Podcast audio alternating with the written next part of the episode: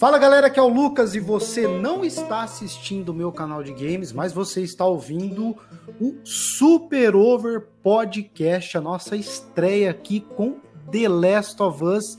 E eu estou aqui com o meu brother que vai me acompanhar nessa jornada aqui dos podcasts, o meu querido amigo brother Kevin de Almeida. Fala, Kevin. E aí, Lucas, tudo certo? E aí, galera, eu sou o Kevin de Almeida, bacharel em Ciências e Tecnologia, escritor e fascinado por essa cultura geek, por essa cultura games e amante do The Last of Us, não tem como não amar essa obra, né, Lucas? Com certeza. Galera, é o seguinte, a gente está aqui para discutir o final do The Last of Us e principalmente para onde a Ellie foi depois dos eventos finais do The Last of Us parte 2. A ideia do podcast é exatamente isso: trazer os temas dos vídeos aqui para o podcast, que é um outro formato, né, Kevin? Onde a gente pode trocar ideia, bater papo de forma mais livre e mais tranquila, no sentido de uma discussão mesmo, e surgindo Exato. muito mais ideias para a gente poder. É, dissecar né, todo o conteúdo de, de um jogo ou de um determinado assunto sobre tal jogo, né? Com certeza. Aqui no podcast a gente tem a liberdade de poder falar um pouco mais tempo, porque nos vídeos vocês ficam 10, 20 minutos e tem que prender a atenção. Liberdade de podcast vocês podem escutar no carro, pode escutar fazendo exercício, lavando a louça, quanto quiser. E aqui a gente vai debater livremente sobre todos esses temas, dos jogos, filmes e o que mais vocês quiserem. É exatamente, show de bola. E o nome do nosso podcast, Super Over Podcast, o podcast do meu canal de games, não é, Kevin? Isso aí. Bora começar então, galera? Vamos lá. Ó, lembrando que esse podcast contém spoilers do The Last of Us Parte 2, então fica esperto, não sei o que você está fazendo aqui. Você deve gostar muito do meu canal de games para estar tá aqui, mas vaza, mano, sai fora, depois você volta para cá depois que você zerar o jogo para você ouvir esse podcast aqui, beleza? Então vamos começar, Kevin, para onde a Ellie foi depois dos eventos do The Last of Us, parte 2. Para onde você acha que ela foi? A gente já fez um vídeo comentando sobre isso, falando, né, que ah, a Ellie virou a mulher da floresta. Será que ela tá em Jackson? Ela voltou para Jackson? Ela voltou para casa lá e, sei lá, para procurar a Dina e o JJ, chegando lá, ela não viu ninguém e tem um fato curioso que eu acho que não aconteceu isso, né, dela tá voltando para casa é, num primeiro momento assim, porque hora que ela chega ali, curioso que ela não tem reação, ela não chama por ninguém, né? Ellie, é, aliás, Dina, JJ, cadê vocês? Ela chega quieta, né? Uhum. Isso aí é muito interessante porque o jogo todo demonstra expressões faciais dos, dos personagens, né? Então, em qualquer momento de jogatina, se você virar a câmera para conseguir ver o rosto, eles vão estar tá fazendo expressões faciais, seja de medo, de assustado, uma careta.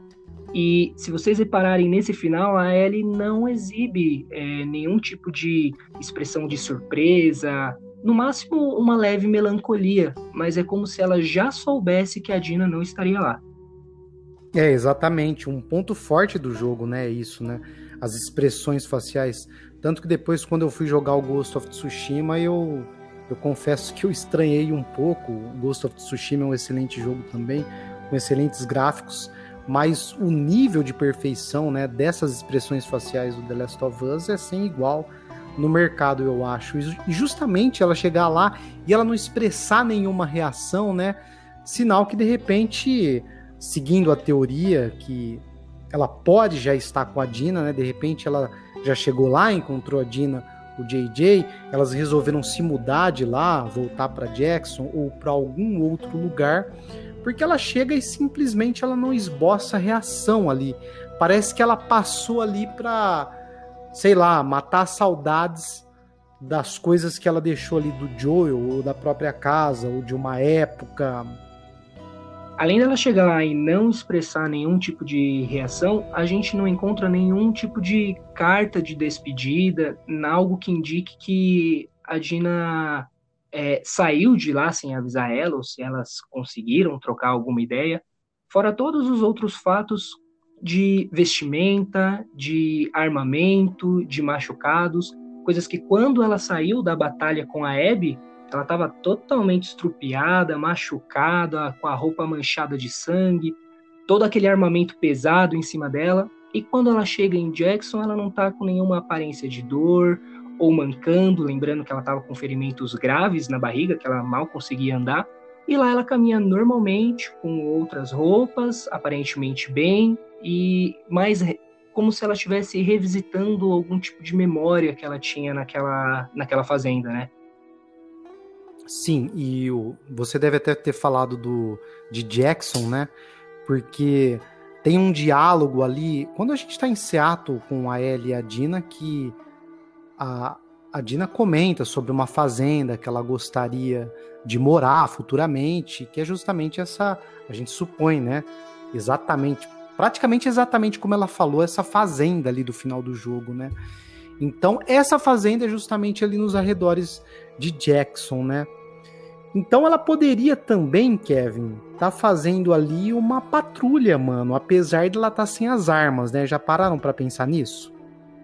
Hum, realmente, né? Para averiguar se não entraram novos infectados ou se outras pessoas chegaram a invadir o local, né? Mas o que eu acho muito engraçado do que seja, se fosse uma patrulha ou de qualquer forma, o porquê dela deixar as coisas dela ainda na fazenda porque não tem mais nada lá. É, todos os utensílios, é, objetos pessoais, não tem mais nada na casa toda, só no quarto da Ellie. E ela chega lá, dá uma olhada nas coisas, tenta tocar o violão e ela não consegue porque ela perdeu os dedos. E ela vai embora, mas ela deixa as coisas lá. E aí não dá para entender se a intenção era pegar as coisas, levar, e aí ela viu que tinha um valor sentimental, não conseguiu às vezes superar a, a morte do Joel ainda. Fica muito em aberto. Isso a Nauridor faz muito bem, né, Lucas? Então, eu vi a Riley Gross falando, né? E ela disse que o violão representa muito o Joel, que ali aquele final, na, na interpretação dela, pelo menos, foi uma maneira da Ellie enterrar o Joel, né? Dar o devido lugar para ele. Então, ali a gente percebe que tem muitas coisas é, do passado da Ellie, muitas coisas relacionadas ao Joel. De repente, ela pode ter deixado aquelas coisas justamente na casa e de vez em quando ela passar ali para, sei lá, ter esse efeito nostálgico, né? Falando da patrulha, detalhe que ela não tá com as armas, mas o detalhe que ela tá, ela tá praticamente um, um Joel, né? Ela tá se vestindo igual o Joel e a gente percebe que ela não usa mais o, o All-Star de costume é dela. Verdade. Ela tá com uma bota e tá bem parecida com o Joel. Uma e... camisa xadrez, né? Teve até um inscrito do canal que comentou em um dos vídeos, agora não vou lembrar qual vídeo é esse, que ele falou que tem um diálogo, se não me engano, segundo esse inscrito do canal, do meu canal de games, ele disse que tem um, um diálogo ali, se a gente for perceber, que a gente vai se atentando aos detalhes depois, né? Algumas coisas passam despercebidas. Hum? Que quando a Ellie vai fazer patrulha, ela coloca a bota.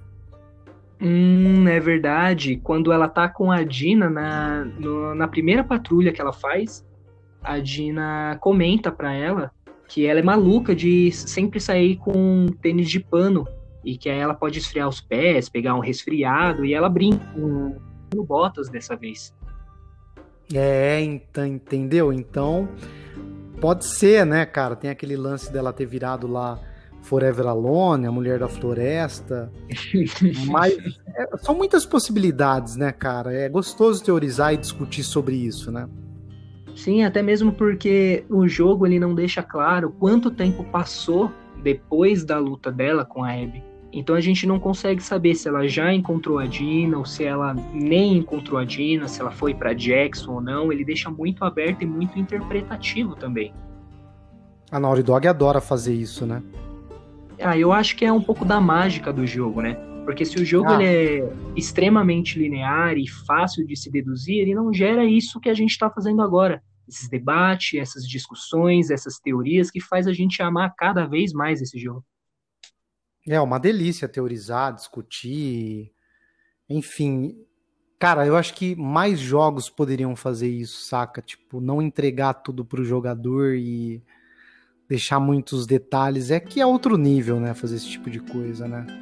É, é outro Mas... nível e também é um nicho, eu acho, específico de, de jogadores. Porque, por exemplo, é, eu assisti. Eu joguei o jogo e eu joguei bastante a live. Oh, perdão. É, eu joguei o jogo, eu assisti algumas lives completas zerando o jogo. E o que eu via muito é que o pessoal entrava e assistia partes do jogo, e por não conseguir ter a experiência completa para entender o lado da Abby, o lado da Ellie, toda a questão do jogo, eles julgavam pela primeira interpretação que eles tinham. Então, por exemplo, tinha gente que chegava lá e via ah, cadê o Joel? Cadê a Ellie? Quem que é essa menina? E aí alguém comentava, ah, então essa menina matou o Joel e a gente tá jogando com ela. E a partir daí o pessoal já julgava, já reclamava, já dava aquele hate. Então é complicado esses jogos interpretativos porque eles debe, dependem de uma experiência completa. Você tem que jogar o jogo completo para você poder ter algum tipo de opinião sobre ele. É, mas o primeiro jogo já foi bem interpretativo também, com aquele final nada hollywoodiano, né? Que simplesmente coloca a cara da Ellie na frente da tela assim e corta, né, pro preto, né? Nossa, já é uma identidade, né? Eu entendi o que você falou sobre o público, que realmente, hum. né, mas é já é uma, uma identidade já da franquia, né? Agora a franquia The Last of Us.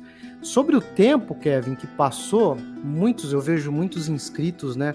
comentando, deixando lá nos comentários dos vídeos e, e, comentando, né? Ah, mas passou pouco tempo por conta do, da cicatrização do dedo dela, né? Cortado. Verdade.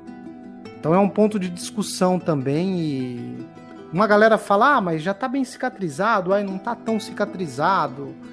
É, não tá, a gente percebe que tá, parece que tá meio termo ali, né? Uhum. Até mesmo porque uma cicatrização dessa deve o quê? De, da pessoa que perdeu o dedo e das condições que eles têm no, numa época pós-apocalíptica, deve levar pelo menos umas duas semanas, mais ou menos, para começar a cicatrizar daquela forma. Cara, eu, eu não faço noção de tempo, assim, de mensurar, saca? Mas eu, eu fico no meio termo ali. Não faz muito tempo, mas também não faz pouco tempo, entendeu? É.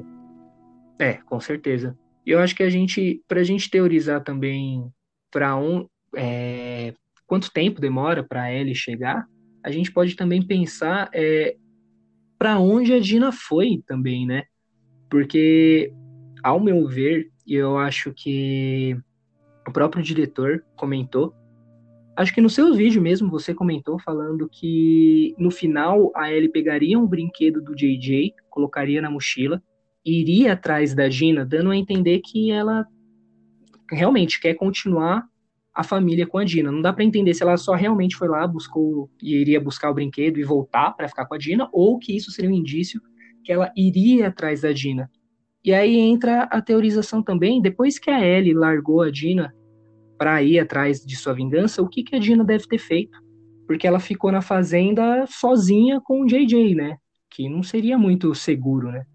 O que, que, você acha? Ela, ela pode ter voltado para Jackson também, já que ela ficou sozinha e a, e a Ellie resolveu ir novamente atrás da Abby, porque ali naquele momento, hora, hora que a gente está na fazenda, a gente percebe que tem uma carta dos pais do Jesse dizendo que Jackson seria sempre um lugar para elas, né? Que as portas da casa deles estariam estaria sempre aberto, sempre aberta para elas, né? Então pode ser que aquela carta ali não tá muito à toa, não, entendeu? Uhum. Pode ser que ela falou, pô, ah, você vai atrás da Abby, então vai, fica à vontade. Só que, pô, não vou ficar aqui sozinha também. Vou voltar para Jackson e justamente tem muita coisa pessoal lá da Ellie na casa, né? É verdade. E a própria Dina fala num dos primeiros diálogos que ela tem com a Ellie que ela ama os pais do Jesse, que é como família para ela, o que daria força para essa teoria, né? Que ela poderia ficar nas, na casa do pai do Jesse. Exatamente. E cara, que, o que, que a gente estava comentando sobre, ah, sobre o que o diretor disse do brinquedo, né? Uhum. Então, agora aí que tá. Ele falou sobre o brinquedo dando a entender que ela pegaria um brinquedo do JJ. Agora, isso no intuito de mostrar, né, que ela iria atrás da Dina e do JJ, né? Tem, uhum. No sentido de tentar recuperar os dois e voltar a ter uma família e voltar a ter uma relação com a Dina? Ou será que ela foi, de repente, passou lá e aproveitou? Ou já passou com o intuito de pegar, de repente, um brinquedo que o JJ esqueceu lá e aproveitou para lembrar, tentar tocar o violão, ter aquele momento nostalgia, flashback e, lembrando daquele momento da vida dela e do Joel, né? Aí que tá. É verdade, porque se a gente pensar que a Dina tá em Jackson e a Ellie já tá feliz com a Dina em Jackson, eles já estão bem, é, essa visita à fazenda seria simplesmente um momento nostalgia, né? Porque ali, além do violão que representa o Joel, tem as esculturas que o Joel fez, todos os, os gibis da Starlight, que é Savage Starlight, né? É, as pinturas dela, então tem toda um, um car uma carga emocional dela lá, mas eu, eu acho muito estranho que se fosse algo apenas nostálgico, ela não ia deixar tudo para trás. Tudo bem deixar o, o, violão e as coisas que representam o Joe, talvez por ela não ter superado é, essa perda, mas agora os objetos pessoais dela os gibis, os, os CDs, o, as gravações, os filmes, tem muitas coisas que ficam na bancada que dá pra gente ver, e ela não pega nada. Então, ao meu ver, isso representa que ela, que ela tá passando lá só para dar uma olhada, mas que ela não pretende ficar em Jackson. Como se ela pretendesse entrar em alguma viagem onde um gibi ou as coisas pessoais dela não seriam tão importantes. Não sei se faz sentido para você. Mas na sua interpretação ali, você supõe, né? O jogo sugeriu para você que ela tá ou não? É lógico que principalmente deixou que ela não tá com a Dina, né? Mas se a gente for se aprofundando, a gente consegue se apegar nessa teoria de forma muito mais forte que ela tá sim com a Dina, né? Ainda tá com a Dina uhum. em Jackson.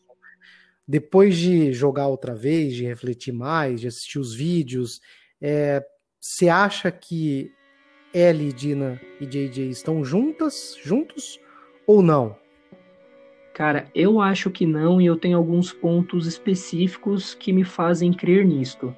É, a Dina sempre foi apaixonada pela Ellie, ela sempre deixou isso muito explícito, ela sempre to tomava os primeiros passos para se aproximar dela, inclusive foi ela que beijou a Ellie a jornada inteira, mesmo ela grávida, ela fica lá do lado da Ellie, mostrando o apoio que, independente da situação, ela sempre vai estar do lado da Ellie.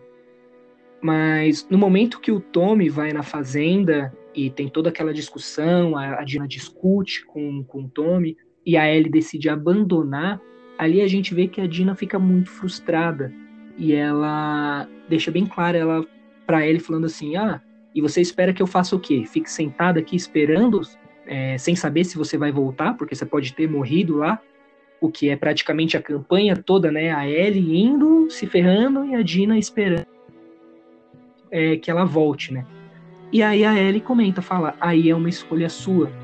Eu, eu acho que é a partir desse momento a Dina ela vai querer criar um pouquinho de respeito no sentido de, poxa, eu sempre fiquei do lado da Ellie.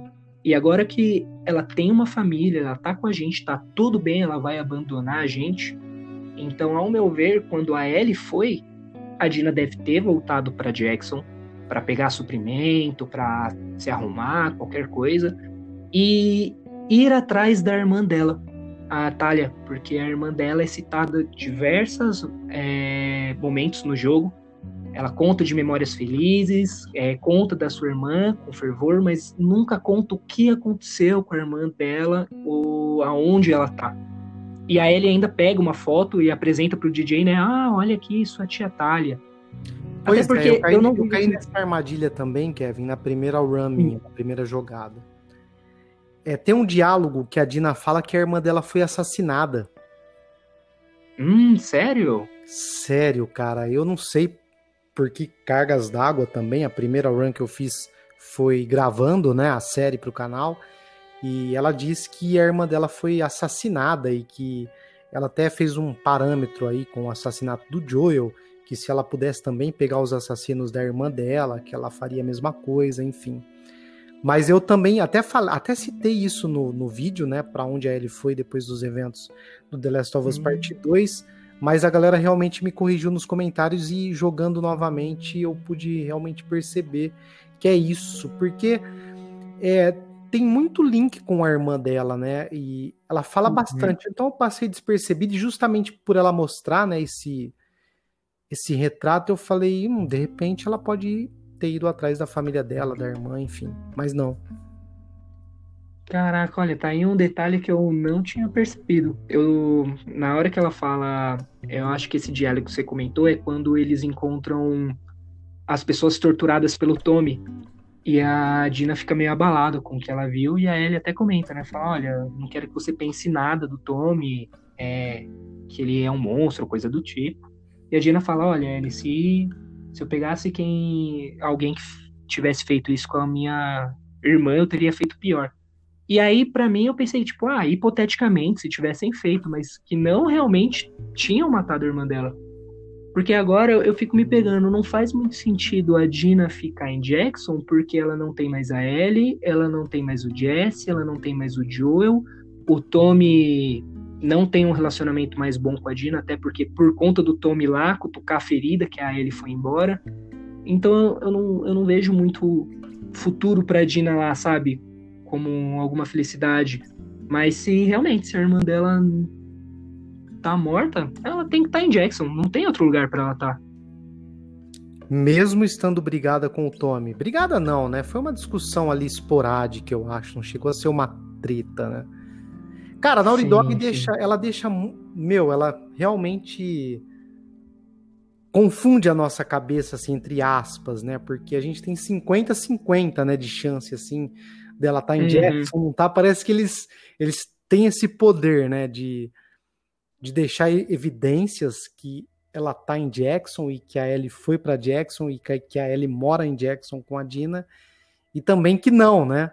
É lógico que no final uhum. do podcast a gente não vai ficar em cima do muro e vai dar o nosso veredito aqui, mas é só discutindo, né? Que eu acho que é o interessante uhum. desse podcast aqui. É fantástico isso, fantástico.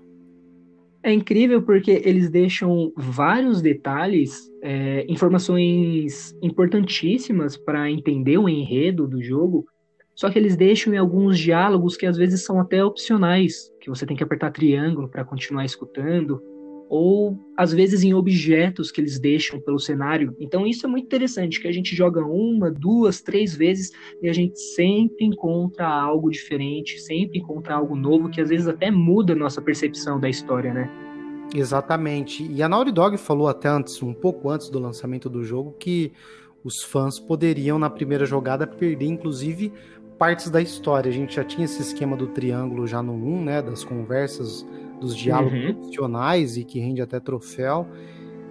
E uma curiosidade, quando eu joguei pela primeira vez ali em Seattle, eu não passei por aquela loja de música onde a Ellie toca o Take On Me. Eu não, não hum. fiz isso na primeira jogada. É engraçado porque é uma cena tão bonita, uma cinemática lá que agrega tanto, e eles fazem de propósito como recompensa para quem explora o jogo, né? Então, quanto mais você explora, mais você acha coisa, e às vezes até umas cenas lindas dessa, né? Pode passar despercebida por questão de exploração, né? Exatamente, eu adoro isso, né? Eu acho que realmente tem que recompensar o jogador com. Por ele explorar mais o cenário e visitar toda aquela obra dos produtores, né? Geralmente eles compensam com itens, né? Munição, armas, uhum. recompensas para os jogadores, né? E a Naughty Dog faz isso de uma forma muito mais séria, né? Você pode inclusive perder partes da história, detalhes da história importantíssimos se você não explorar o jogo. E isso que eu acho legal, porque em alguns jogos a gente procura pular as cutscenes, ou às vezes tá um momento de ação, começa uma cutscene e a gente fica meio enjoado. E o The Last of Us, muitas vezes eu peguei o contrário. Eu queria saber a história, e aí começa a gameplay, eu fico, mas não, pera lá, eles estavam contando algo importante, eu quero saber. Então vocês, eu acho que os jogadores em geral procuram é, mais conteúdo, algum, alguma conversa a mais, alguma cinemática. E como você mesmo disse, às vezes a gente joga a primeira vez e não pega o diálogo todo. Então, a primeira vez que a gente joga, a gente está jogando com a Ellie, a gente não conhece muito da Abby ou dos amigos deles, ou às vezes até do Lev, da Yara, que só vão aparecer mais para frente. Mas o tempo todo eles são citados na própria campanha da Ellie. É, eles são citados é, os amigos dela em alguma, algumas partes de combate. O próprio Lev é citado quando a gente encontra os Serafitas, eles estão falando sobre o Lev, só que a gente não sabe, porque a gente nem conhece o Lev ainda. Sim, isso é fantástico.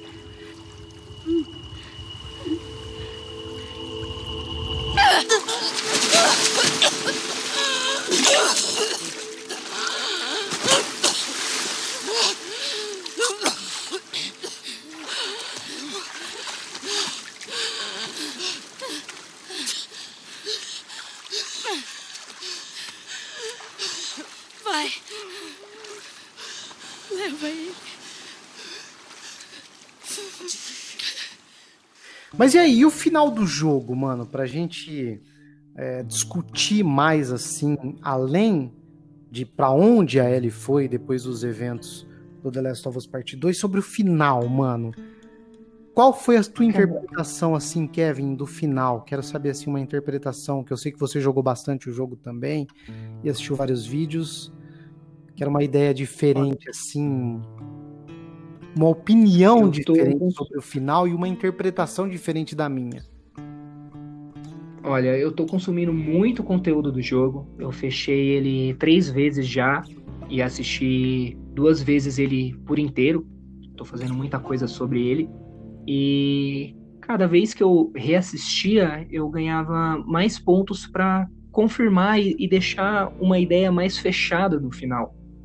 Porque, a princípio, como todo mundo, eu queria que matasse a Abby, né? Como assim? Surge uma personagem do nada que mata o nosso Joel querido e a gente ainda é obrigado a jogar com ela. Primeira vez que eu, eu comecei a jogar com ela, eu fiquei puto da vida. Eu falei, ah, não, agora a Nauridor vai me obrigar a gostar dela, nada a ver. E foram dois capítulos, assim. Eu joguei dois capítulos com a Abby, eu já achei incrível, achei muito legal o lore dela, os amigos dela, a motivação dela. E no final, eu acho muito complicado porque ele, ele apresenta os dois pontos de vista e ele obriga a gente a lutar até a morte. E traz aquela sensação desconfortável de por que, que eu tô fazendo isso? E foi uma das coisas que eu vi muito nos comentários das pessoas que assistiam a live, que quem não acompanhou o jogo todo, que pegou algumas partes, ficou muito puto da Ellie não ter matado a Abby. Ficou muito puto falando: "Ah, mas não justificou a história, ela fez tudo isso e não matou no final. Então para que que ela fez essa caminhada?" Mas eu acho que faz todo sentido ela não matar a Abby para ela completar o seu caminho de redenção. Porque a Ellie nada mais é que uma construção de vilã e o jogo ele deixa isso explícito em vários momentos detalhados. Por exemplo, o fato da Ellie ir atrás de vingança, porque no primeiro jogo ela só mata por sobrevivência, mas no segundo jogo ela vai matar por vingança. Então ela, ela não tá matando por sobrevivência, ela tá caçando as pessoas. Conforme vai passando o tempo, ela descobre que a Dina tá grávida e ela não quer voltar. Então, meu, foda-se, né? Tipo, é a mulher que ela ama, ela tá grávida, mas não, eu vou continuar lá. Aí ela põe a desculpa, não, eu quero salvar o Tommy. Mas quando ela acha o Jesse e eles têm a oportunidade de salvar o Tommy, ela nega. Ela fala: Não, eu vou atrás da Abby. E aí ela se separa com o Jesse. E nisso ela vai e mata uma mulher grávida. Então, assim, ela matou todos os amigos da Abby, largou no final a Dina, né? Quando ela já estava em casa feliz, ela largou a Dina para trás. E no final ainda ela perdeu os dois dedos, que impossibilita ela de tocar violão, que é o maior presente que o Joel deixou para ela. Então ela praticamente perdeu tudo. E ela vê que se ela matar a Abby, nada disso vai ser trazido de volta. Aliás, ela perdeu tudo isso por conta desse caminho de vingança. Então eu acho que ela só poderia voltar para Dini tentar recomeçar com com essa ideia de redenção e não com a ideia de vazio que é o que a vingança traz. O que, que você acha disso? É, eu acho isso também. Ela se viu ali, né, muito como vilã, a hora que ela viu ali, ela, né, muito ela e o Joel também, né, eu acho que ela se lembrou do, dos eventos do primeiro jogo, a Abby cuidando do Lev e ela ali na posição de vilã realmente, mais uma vez e até o final do jogo. E, e acho que tudo que ela queria mesmo, a Ellie, na verdade, era a redenção, né? Era conseguir se livrar disso, desse uhum. Dessa obrigação que acho que ela mesma se colocou, né, de se vingar do Joel. Interessante, né? Eu até falei sobre isso num vídeo do canal que o, o Tommy ele diz em um momento ali no início do jogo depois que o Joel morre que uhum. o, o Joel não faria isso, o Joel não buscaria essa vingança, né? É verdade. E rolou até um ponto de discussão nos vídeos. Imagina o Joel, a Ellie, Sim, mas na altura do campeonato, assim, lógico que ele poderia buscar vingança pela Ellie, que era o tesouro dele na vida, mas ele já estava muito velho para isso, passou por muita coisa. Eu acho que ele cometeria suicídio, mas não buscaria vingança, tá ligado? E a violência do Joel, como você estava falando aí da violência da Ellie no primeiro jogo, que era sobrevivência, e no segundo jogo ela realmente estava caçando, né? A gente realmente, uhum. por vários momentos, a gente foi o vilão do jogo. Exato. A proteção, a, a violência do Joel, que muitas pessoas não entendem, é que a violência dele é aquela violência de proteção. Ele não sai como um uhum. psicopata na rua matando as pessoas gratuitamente. Sempre tem um motivo de proteção. Em todos os momentos do jogo, desde o principalmente no primeiro jogo, né? Essa violência uhum. do Joel sempre foi protetiva, né? Ele uhum. fez sua cidade no hospital justamente para proteger e salvar a vida da Ellie. É verdade, até porque no, essa questão de buscar vingança, é, no jogo não é citado nada, mas ele, pelo que a gente sabe, ele não foi atrás do guarda que assassinou a sua filha, Sarah, né? Então, se ele fosse alguém que buscasse por vingança, logo aí a história do jogo poderia ser ele indo atrás do assassino da Sarah. É, ele poderia ter ido atrás do, do, do chefe mandante, né, meu? E não foi. Então a violência do Joe nunca foi vingativa, né?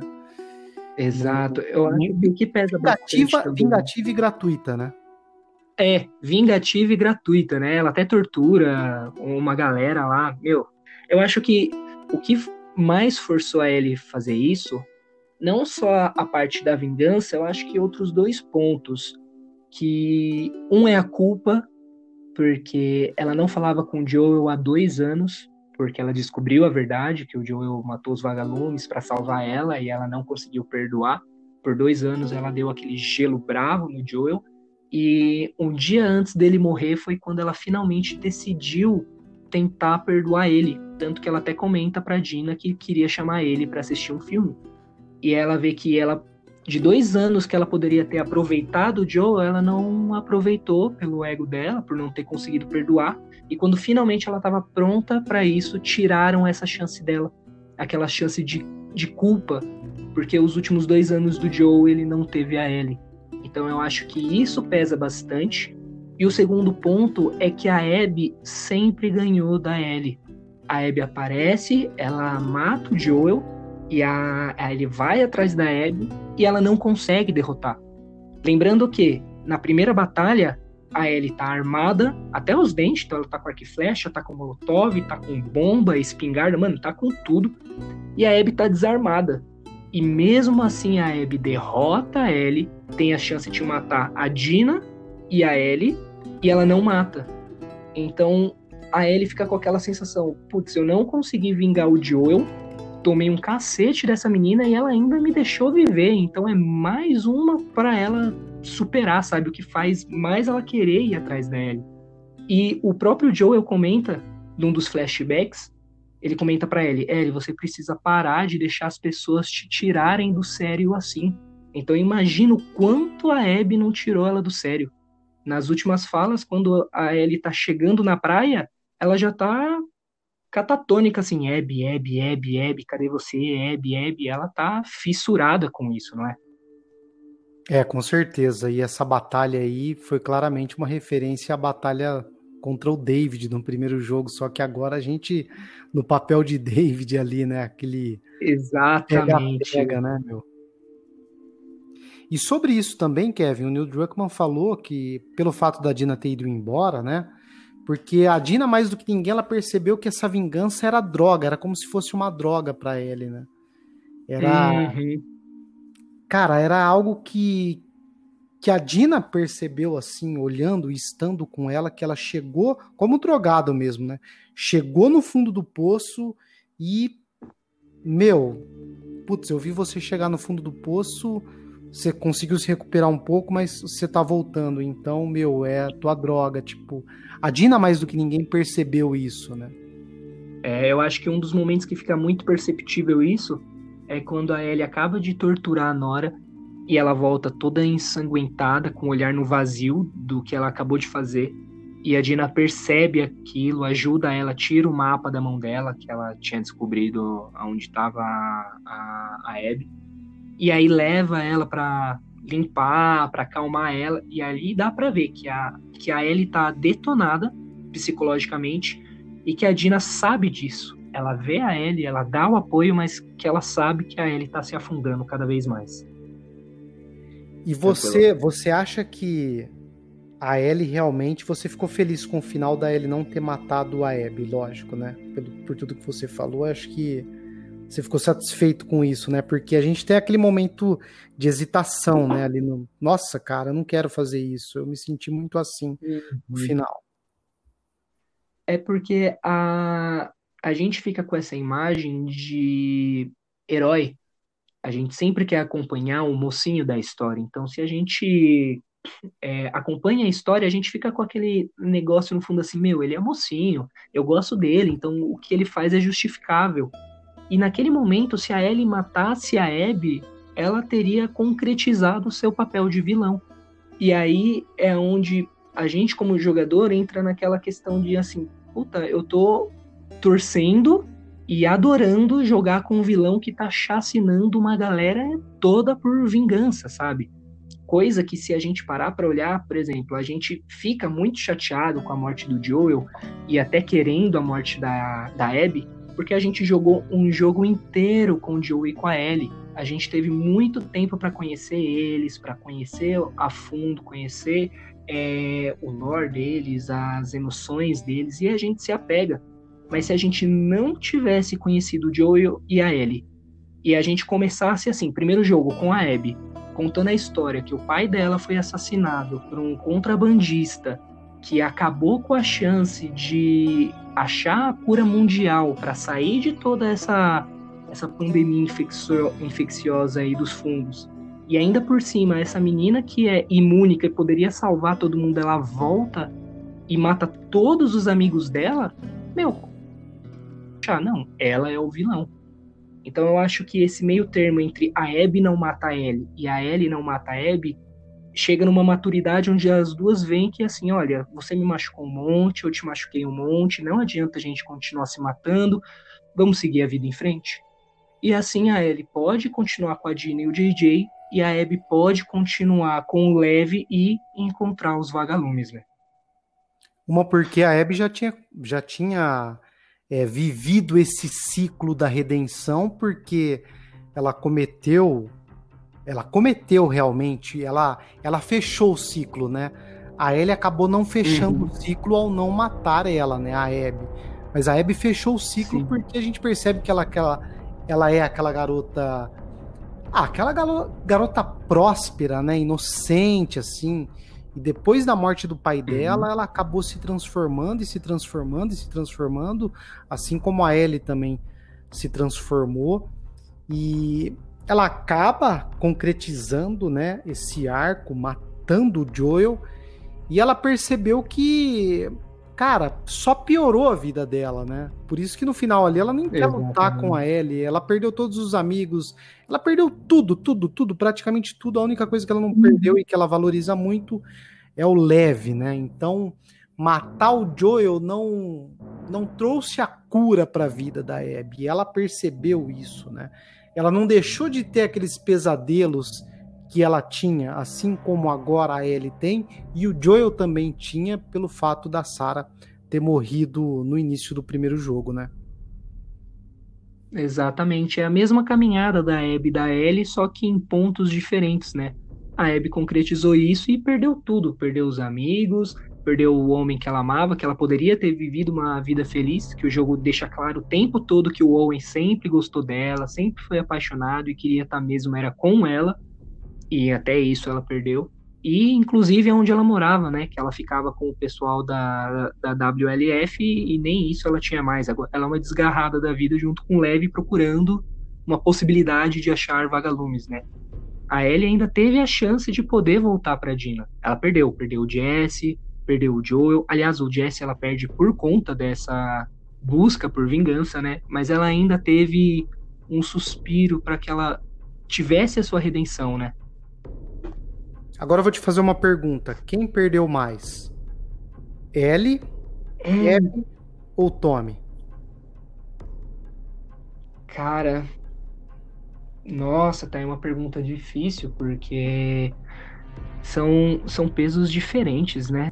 Eu acho que a Abby teve uma perda maior, porque o Tommy ele já é acostumado a viver em Jackson, ele já viveu praticamente a vida toda dele, é, ele tá, tá velho já, né?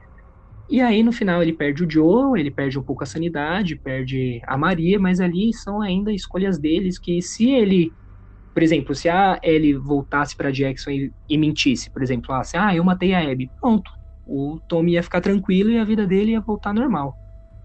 A Ellie também, ela perdeu o Joel, claro, perdeu o Jesse, mas ela ainda tem a Dina e é o JJ agora e ainda tem Jackson, então ela ainda tem o ambiente dela, ela ainda tem aquilo que ela está acostumada, que ela pode continuar construindo.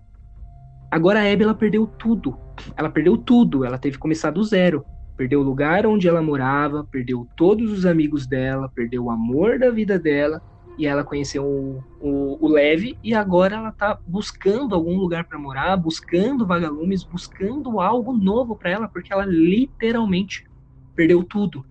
Inclusive até o corpão dela, né? Que na última vez que a gente acha ela, ela tá magricela que só. Então até o fisiculturismo dela, que era a paixão dela, ela perdeu também. Então acho que nessa caminhada aí, perdeu mais quem conseguiu completar a vingança, que foi a Abby.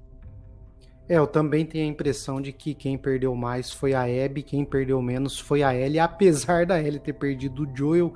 E nós, na pele da Ellie, como os jogadores, nossa, isso é uma perda, assim, tremenda, absurda. Acho que o arco do Tommy ainda não fechou, porque ele... O Tommy era aquela pessoa, aquele personagem cheio de esperança, que sempre teve esperança. Uhum. Desde o primeiro jogo eu considero assim o herói do primeiro jogo e até aquele momento o Tommy, porque ele sempre acreditou nas pessoas e na humanidade, conseguiu trazer energia elétrica de volta, construiu uma comunidade próspera e ele perde tudo isso a partir do momento da vingança também, né, onde ele vive os piores os piores momentos assim, no sentido de uhum. das ações dele quando, diferente de quando ele e o Joel tiveram que sobreviver naqueles 20 anos iniciais, né? E o Tommy é um é cara verdade, ele fica perdido, né? assim, né? E ele como sniper, uhum. e ele ter ficado, né, cego de um olho e não vai ser difícil para ele atirar Sim, agora. Manco, né?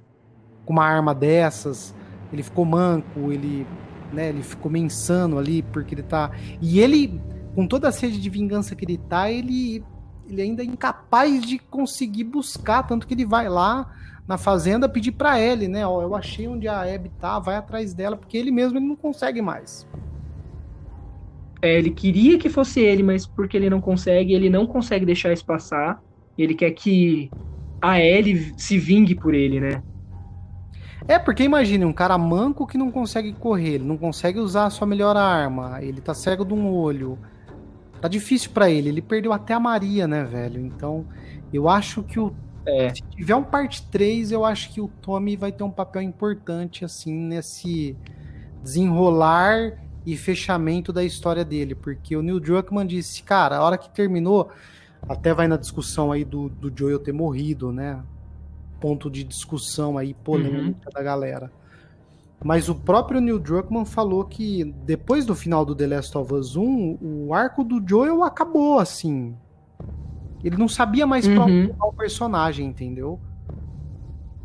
É, é, é verdade, porque a gente vê o, o arco 1, ele é completinho. É, tem até um, um, vídeo seu mesmo que fala que ele aceita o, tudo que aconteceu com ele, completa o arco, quando ele aceita de volta a foto da filha dele, né? Quando ele e ele mesmo fala, né, tem certas coisas que a gente não consegue deixar para trás, né? Coisa que a Ellie não conseguiu, né? Ela não conseguiu aceitar os pertences, o violão, né, do Joel, né? Então acho que não tinha mesmo um outro caminho. O Joel foi feliz, né? O Joel ele é, começou a morar com o Tommy, trabalhar em Jackson, voltou a acreditar um pouco mais na humanidade. Você via que ele tinha vários hobbies, é, adorava café, fazia as esculturas, então ele estava bem, né? E ele teve a redenção dele, né? Assim, de certa forma. E ele, no final, ele era uma pessoa querida, né? Quando ele morreu, tanto de, de flores que tinha em frente à casa dele, né? Enfim. Eu acho que ele cumpriu esse, esse arco, e principalmente falando mesmo assim, tentando entrar um pouco na, na mente do Neil Druckmann, né? Que o Joel ele não sabia para onde levar mais o personagem. E acho que era aquilo mesmo, né? Sei lá, o... lógico que poderiam ter milhares de outras histórias para The Last of Us Part 2, mas eu acho que so... o que sobrou do Joel ali foi realmente ele vivendo esses momentos felizes com a Ellie, né? Como a gente viu nos flashbacks. É, e infelizmente ele ter que arcar com as consequências dos atos dele, né? Porque apesar da gente amar ele, das coisas que ele fez para proteger a, a Ellie, e a gente vê o quanto ele ama e tem esse instinto paterno, ele fez muita coisa terrível, né? Ele matou muita gente, a própria questão dos vagalumes. Então, de alguma forma, isso voltou para assombrar ele, né? No formato da Abby. É, e o jogo, o jogo traz muito esse lance da consequência, né? Para os personagens, tanto para o Joel tanto para Abby, quanto para Ellie, quanto para o Tommy. E o Joel. O tempo todo. O Joel tava ligado disso, né, meu? Tava ligado nisso, que ele fez as escolhas dele, ele foi feliz com as escolhas dele, e que as escolhas dele têm consequência, como a Abby, que foi atrás dele, no final ele fala: Meu, é, faz o seu discurso e acaba com isso logo, tá ligado? Uhum. E também o fato dele ter brigado com. Da Ellie ter brigado com ele, ele, cara, ele, ele sabia, ele tava assim.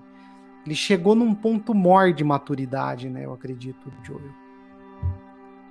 É, é verdade. Ele não ficou ali insistindo, não ficou ali pedindo milhões de desculpas, indo atrás. Ele entende que ele fez aquilo e ele ainda fala, né, nas últimas frases dele, que se Deus desse mais uma chance para ele, ele faria tudo igual e que é direito da Ellie ficar brava com ele, né?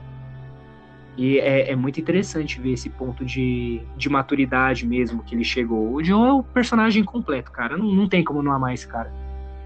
Que é o final ali incrível, maravilhoso, onde ele diz essa frase, né? Que se ele pudesse, se Deus desse essa oportunidade para ele, né? O Joel que é um cara de fé, né? E acredita muito em sorte também, né? Ele fala uhum. isso assim, cara, como despedida e aquele no final, né, a hora que a, que a Ellie sai, aqueles olhos cheios de lágrimas, né? Cheio de lágrimas, meu Deus. Cara, aquele, aquele final ali, cara, você, a gente enforcando, pelo menos eu, né? Os jogadores, várias outras pessoas tiveram sensações distintas, isso que é legal. Não querendo enforcar ali a Abby e o Joel, um pouco já longe, né, de toda aquela história e de repente vem aquela imagem dele tocando violão na varanda para quebrar as pernas de qualquer um, né? Nossa, sem chance, cara, não dá. Quando quando aparece ele e ainda mais quando a Ellie volta e começa a contar o flashback, meu, não, não tem como não, não chorar nesse final de, de ver toda a maturidade dele, de ver toda a construção do personagem e de ver o porquê que a Ellie tá tão abalada de ver que o cara que ela mais ama e que ela não pôde aproveitar os últimos momentos com ele, né?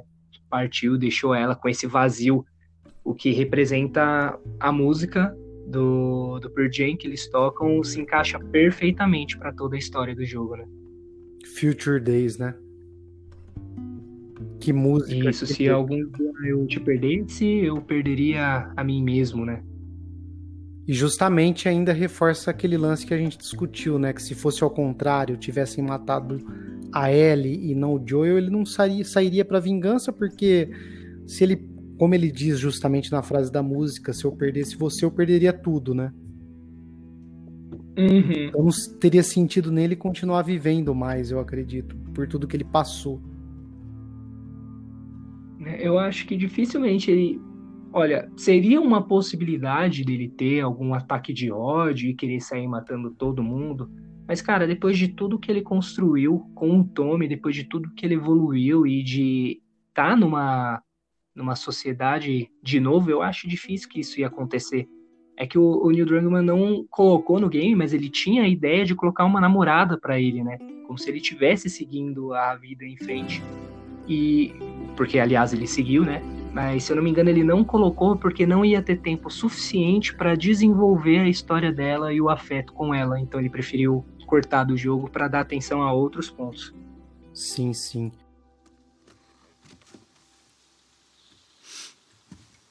Tá bebendo o quê? Café. Onde conseguiu isso? Com aquele pessoal da semana passada. Ah.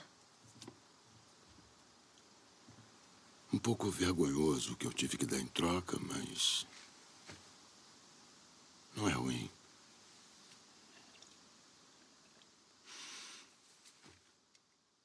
Então eu acho que a gente discutiu todos os pontos aí do final do The Last of Us, né, Kevin? Além, faltando aí, aliás, né, o lance da troca do café, né? O troca-troca, que foi polêmico aí, a galera brincou no Brasil, né, principalmente. É verdade. De, o que eu tive que dar, o dar, que não é a mesma coisa lá nos Estados Unidos, do verbo e tal. Que aqui Isso, seria mais uma troca, né? A dublagem ficou incrível. Na hora que ele fala isso, não tem como, você tá vendo. Na hora que ele comenta isso, já vem aquele pensamento duplo assim, hum, pô, Joel. E que na verdade é, tem até uma tradução diferente, né? Porque esse diálogo a gente tem ali numa cafeteria, quando a Ellie e a Dina elas estão ali em Seattle, que elas conversam sobre isso, né? E lembrando da. vendo a máquina de café, a cafeteria, elas conversam sobre o Joel, sobre o café, e a Ellie fala que o Joel é louco por café. E no diálogo original em inglês ela fala que ela daria uma suposição, assim, um exemplo, né? Nossa, o Joel trocaria, por exemplo, metade do seu armamento por café, o que seria um absurdo no, em tempos que eles vivem, né? De pandemia, de, é de caos total, né? Se desfazer das suas armas. Como ter uma ligação ali no final quando a Abby fala pro Levi que ela trocou, né? Uma arma por uma informação. para vocês. Acho que foi uma relação. Hum, né? É verdade. É verdade. O, o, jogo ele não cansa de fazer referência que a Abby e o Levi são os novos Joel e Ellie, né? Sim, que aliás até o lance do, do calçado, né? O, o Levi tá chegando ali naquele momento final que a Abby tá atrás dos vagalumes ali. Ela ele tá de, de All-Star, né? Então, é uma referência a ele, né? Então acho que esse lance. é verdade, né? É, ela tá. Ele tá de. de All-Star. E até o esquema do. É, são, são detalhes assim fenomenais. Até o esquema do troca-troca aí, essa relação, né? Da arma, do equipamento do Joel e na, e na tradução, na dublagem é dito que ele trocaria, que ele daria qualquer coisa, né? Que ele trocaria qualquer coisa por café, né? Foi aquela dublagem Rui BR que às vezes os caras fizeram questão de deixar assim, porque sabiam que ia, que ia ser engraçado, né? Exatamente, mas foi legal. Eu acho que a gente passou por vários pontos importantes aí, principalmente do final, lógico, e a gente tem que dar a conclusão aqui, Kevin. Para onde a Ellie foi depois dos eventos de The Last of Us parte 2, pra gente deixar um ganchinho aí pra gente fazer, quem sabe, um futuro podcast aí pra teoria do The Last of Us 3. Parte 3, né? Ou parte final, capítulo final, quem sabe. Hum, que responsabilidade essa, hein? Olha, é... Não sei porque alguma coisa me diz que ela não tá em Jackson para gerar essa jornada da Ellie atrás da Dina. O que seria muito bonito ver que no segundo jogo, a The Last of Us Part 2 foi uma jornada de vingança, onde ela queria ir atrás de alguém para matar, e no terceiro jogo ser o contrário, ser uma jornada de redenção, porque ela quer encontrar a Dina para poder amar ela. Da mesma forma que no primeiro jogo, com o Joe, é uma jornada de amor onde ele tá é, se relacionando cada vez mais com a Ellie. Então seria muito bonito isso de ver a Ellie partindo numa jornada para encontrar Dina, seja lá onde ela foi. Bom, eu vou dar minha interpretação aqui, eu fico às vezes 50-50, mas para não ficar em cima do muro, digo que a Ellie está em Jackson, morando em Jackson, a Dina e o JJ também, porém elas devem estar separadas naquele, né, naquele lance de trocar ideia, mas estarem separadas. E quem sabe no próximo jogo a gente vai ter essa essa treta, né, entre elas assim, porque não pode estar tá tudo tudo bem, né? Elas estão em Jackson, felizes. Não, elas estão em Jackson, porém separadas. Tem aí uma tretinha, né, para ser resolvida no capítulo final se elas vão ou não estar juntas ou voltar. Até porque tem a primeira namorada da Ellie também que apareceria, já que a gente falou de conteúdo excluído, excluído no final do jogo, uhum. porém tinha muita coisa para acontecer naquele final também. A ex-namorada Cat, que aliás fez a tatuagem da Ellie e não apareceu. Então, quem uhum. sabe ela pode aparecer no 3 e a gente conhecer mais ela e pintar essa disputa e esses ciúminhos aí com a Dina, né? É verdade. É difícil pensar que elas já estão juntas, até porque paz não vem de jogo, né? A gente compra jogo porque a gente quer ver os conflitos da vida. Mas agora eu que deixo um ponto para você. A gente discutiu aonde a Ellie tá no final do jogo e agora eu jogo para você aonde a Abby foi no final do jogo. Ela chegou a encontrar os vagalumes? Não poderia faltar esse ponto importante. Eu acho que com certeza absoluta já fiz um vídeo no canal, inclusive, sobre isso. Ela tá com os vagalumes. E o jogo também uhum. coloca aquele lance para você confundir, né? Puta, foi uma armadilha dos cascavéis? Foi realmente os vagalumes? Não, foi realmente os vagalumes. Os locais são diferentes, uhum. né? Realmente, porque inclusive a base dos cascavéis, onde estão lá os prisioneiros, é bem parecida com o lugar onde os vagalumes estão, né? Então, até isso a Naughty Dog fez para confundir a cabeça do jogador. Eu acredito sim que a Abby está com os vagalumes nesse momento, ela e o Lev. E olha, para completar, se ela está com os vagalumes e se existir algum outro doutor com os vagalumes que poderia buscar a cura, você acha que a Abby iria atrás da Ellie? Eu acho que sim. Eu acho que ela iria sim porque era um sonho do pai dela, né? Que eu acho que tinha muito a vaidade também da parte do pai dela, dele ser o cara que ele descobriu a cura, que ele fez, e quando a Marlene pergunta para ele, ele uhum. fica meio assim, né? Se fosse a filha dele, né? Mas eu acho que sim, uhum. eu acho que sim, mas acho que vai ter uma escolha também aí entre. Acho que tanto do lado da Abby quanto do lado da Ellie de fazer uma escolha pela cura. Qual escolha vai ser essa? Não sei, mas acho que vai ser uma escolha muito difícil, assim como a escolha difícil que o Joel teve que fazer lá no hospital do primeiro jogo.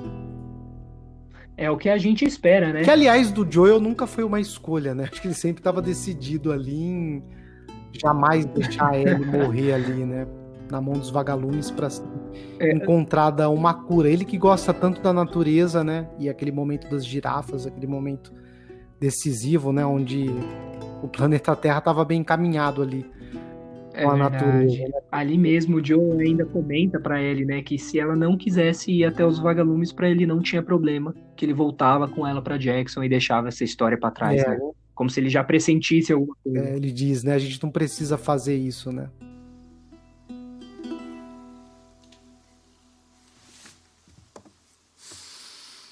Se Deus me desse uma segunda chance naquele momento, eu teria feito tudo igual. Galera, então é isso, é o seguinte, não saia desse podcast ainda, porque eu tenho algo muito importante para falar, eu e o Kevin, com vocês. Esse é o nosso podcast, nosso primeiro podcast, o podcast Super Over, que é o podcast do meu canal de games, onde eu vou fazer com o Kevin. Tô muito feliz de trazer esse projeto aqui porque a gente vai falar muito sobre a cultura nerd, a cultura pop e principalmente muito, muitas das coisas, dos vídeos que eu trago lá no canal, nesse formato de vídeo para o YouTube, né, Kevin? Agora trazendo aqui, olha como foi legal a gente falando sobre o final, né, do The Last of Us Parte 2 e para onde a Ellie foi depois dos eventos do jogo.